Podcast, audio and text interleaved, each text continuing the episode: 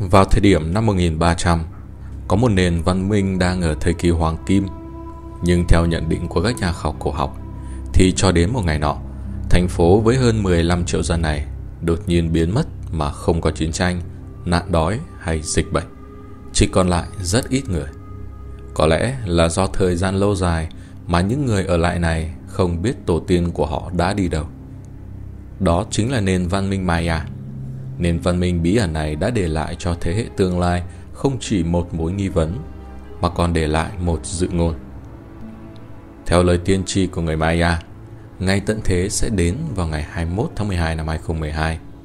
Sự việc này đã thu hút sự chú ý của rất nhiều người, nhưng sự thật đã chứng minh rằng ngày này không phải là ngày tận thế. Vì vậy, nhiều người đã đàm tiếu về lời tiên tri của người Maya. Họ cho rằng dự ngôn này là không chính xác. Cho đến khi một trưởng lão Maya xuất hiện, ông ấy nói với mọi người rằng dự ngôn của người Maya không phải là không chính xác, mà mọi người đã lý giải sai. Thực tế, cho đến nay, hình thế trên thế giới chúng ta vẫn đang diễn ra giống như lời tiên tri của người Maya cổ đại. Vậy trong dự ngôn của người Maya, tương lai của chúng ta sẽ thế nào? Dự ngôn người Maya vào năm 2012, các phương tiện truyền thông trên toàn thế giới đã đưa tin về lời tiên tri về ngày tận thế. Chúng ta sẽ phát hiện rằng mỗi người trong chúng ta đều như một mảnh ghép trong trò chơi ghép hình. Vào thời điểm trò chơi kết thúc, ngày tận thế của loài người rất có thể sẽ đến và tất cả những điều này đã được bắt đầu từ rất lâu. Chuyện kể rằng, vào một đêm khoảng 1.400 năm trước, một vị tế tư vĩ đại của người Maya đã sử dụng một công thức lịch pháp chính xác để tính toán ra con số 21 12 2012 và để lại một dự ngôn. Theo dự ngôn này, năm 2012 sẽ là năm bước vào một giai đoạn quan trọng. Liệu con người còn có tương lai hay không, điều đó phụ thuộc vào quyết định của nhân loại trong giai đoạn này. Hóa ra người Maya tin rằng nền văn minh nhân loại sẽ trải qua năm giai đoạn, lần lượt từ thế giới thứ nhất đến thế giới thứ năm mà năm giai đoạn này có thể tương ứng với sự thay đổi của mặt trời trong một ngày.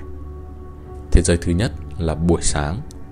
Lúc này, hệ mặt trời di chuyển từ vị trí tối nhất đến trung tâm của hệ ngân hà. Bởi thế giới trước đó vừa bị hủy diệt, vậy nên hết thảy mọi thứ trên thế gian đều ngổn ngang chờ khôi phục lại. Nhưng chỉ cần nhân loại có nguyện vọng, thì thế cục chung sẽ phát triển theo hướng càng tốt đẹp hơn. Thế giới thứ hai là buổi trưa Lúc này hệ mặt trời đã dần dần đạt tới vị trí trung tâm của hệ ngân hà.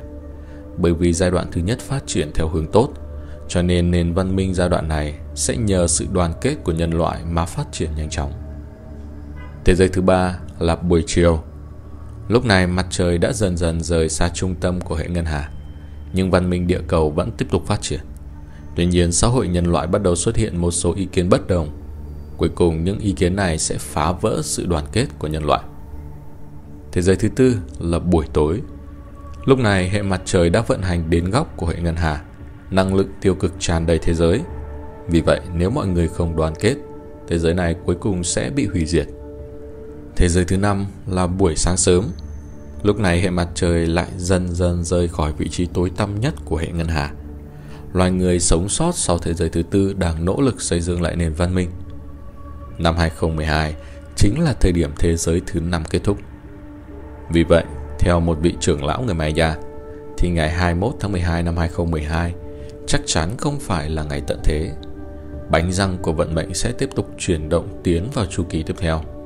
Nhưng mọi người chớ cho rằng chu kỳ tiếp theo nhất định sẽ tốt đẹp.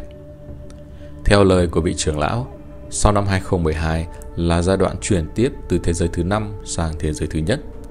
Giai đoạn 10 năm quá độ từ 2012 đến 2022 là một giai đoạn cực kỳ quan trọng. Nếu con người quyết định lựa chọn những thế lực tiêu cực, tôn thờ bạo lực, tham lam, tàn nhẫn, dốc hết tiền và từ bỏ việc bảo vệ tự nhiên, thì nền văn minh này sẽ tiến đến diệt vong như nền văn minh trước. Theo dự ngôn của người Maya, giai đoạn của mỗi thế giới sẽ kéo dài 5.125 năm. Nếu bạn lấy năm 2012 trừ đi 5.125 chính là năm 3113 trước công nguyên. Thật trùng hợp, thời điểm biến mất của nền văn minh Atlantis cũng là năm 3113 trước công nguyên. Vì vậy, sự biến mất của nền văn minh Atlantis mà người Maya tin tưởng là bằng chứng tốt nhất để chứng minh rằng tiên tri của người Maya là đáng tin cậy. Ngay đến đây các bạn có thể đang nghĩ nhân loại hiện nay thậm chí còn chưa tìm được bằng chứng về sự tồn tại của Atlantis thì làm sao có thể nói rằng lời tiên tri của người Maya là chính xác. David Wincook là một nhà nghiên cứu khoa học huyền bí. Trong cuốn sách Điều tra trường nguồn, ông có đề cập đến năm 1954 trong một cuộc họp báo của Hiệp hội Địa chất Mỹ Quốc đã công bố một báo cáo nghiên cứu. Theo báo cáo đó, đã có khoa học gia khi thám hiểm đáy biển ở Đại Tây Dương đã để ý đến sự tiến hóa của một dãy núi và chứng minh được rằng cách đây hơn 12.000 năm, dãy núi này từng là một hòn đảo. Mãi đến hơn 5.000 năm trước, nó mới chìm xuống Đại Tây Dương. Rất tiếc, sau thông tin này, không có ai tiến hành nghiên cứu kỹ càng hơn về khu vực biển. Tuy nhiên mặc dù như vậy, sự xuất hiện của tài liệu này khiến nhiều người càng tin tưởng hơn về sự tồn tại của nền văn minh Atlantis. Ngoài ra, ở đại lục châu Mỹ còn có một nền văn minh viễn cổ cũng đề cập đến quốc gia huyền bí này. Họ cũng để lại cho chúng ta một dự ngôn liên quan đến tương lai. Bốn lần đại hủy diệt của nền văn minh Aztec Vào khoảng 700 năm trước, thành phố Mexico cổ xưa cũng tồn tại một nền văn minh hùng mạnh nhất trên thế giới, đó là Aztec. Theo truyền thuyết của người Aztec cổ đại, cách đây rất lâu thế giới chỉ là một cõi hư vô. Tại đó có một vị thần sáng thế là Ometel. Ngài là đấng tạo ra các vị thần, là khởi nguồn của hết thảy sinh mệnh.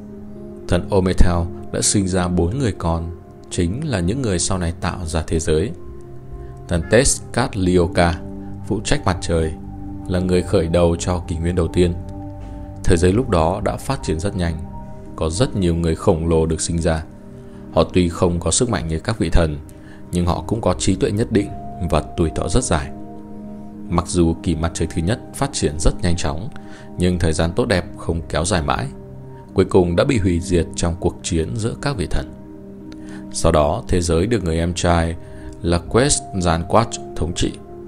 Đây là kỳ mặt trời thứ hai. Vào thời điểm này, người khổng lồ đã không còn tồn tại. Những người nhỏ bé xuất hiện không còn trí tuệ siêu phàm và trường thọ nữa. Họ còn hoài nghi về sự tồn tại của thần. Vì quá thất vọng, thần Quest Zanquat đã giáng một trận cuồng phong tàn phá hoàn toàn thế giới. Sau đó, kỷ mặt trời thứ ba đã được mở ra dưới sự cai trị của thần Tlaloc.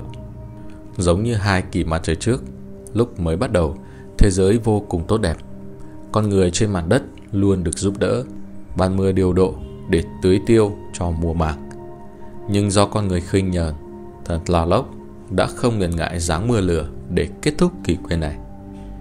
Về sau, kỷ nguyên thứ tư cũng không kéo dài lâu, cuối cùng bị hủy diệt bởi một trận đại hồng thủy.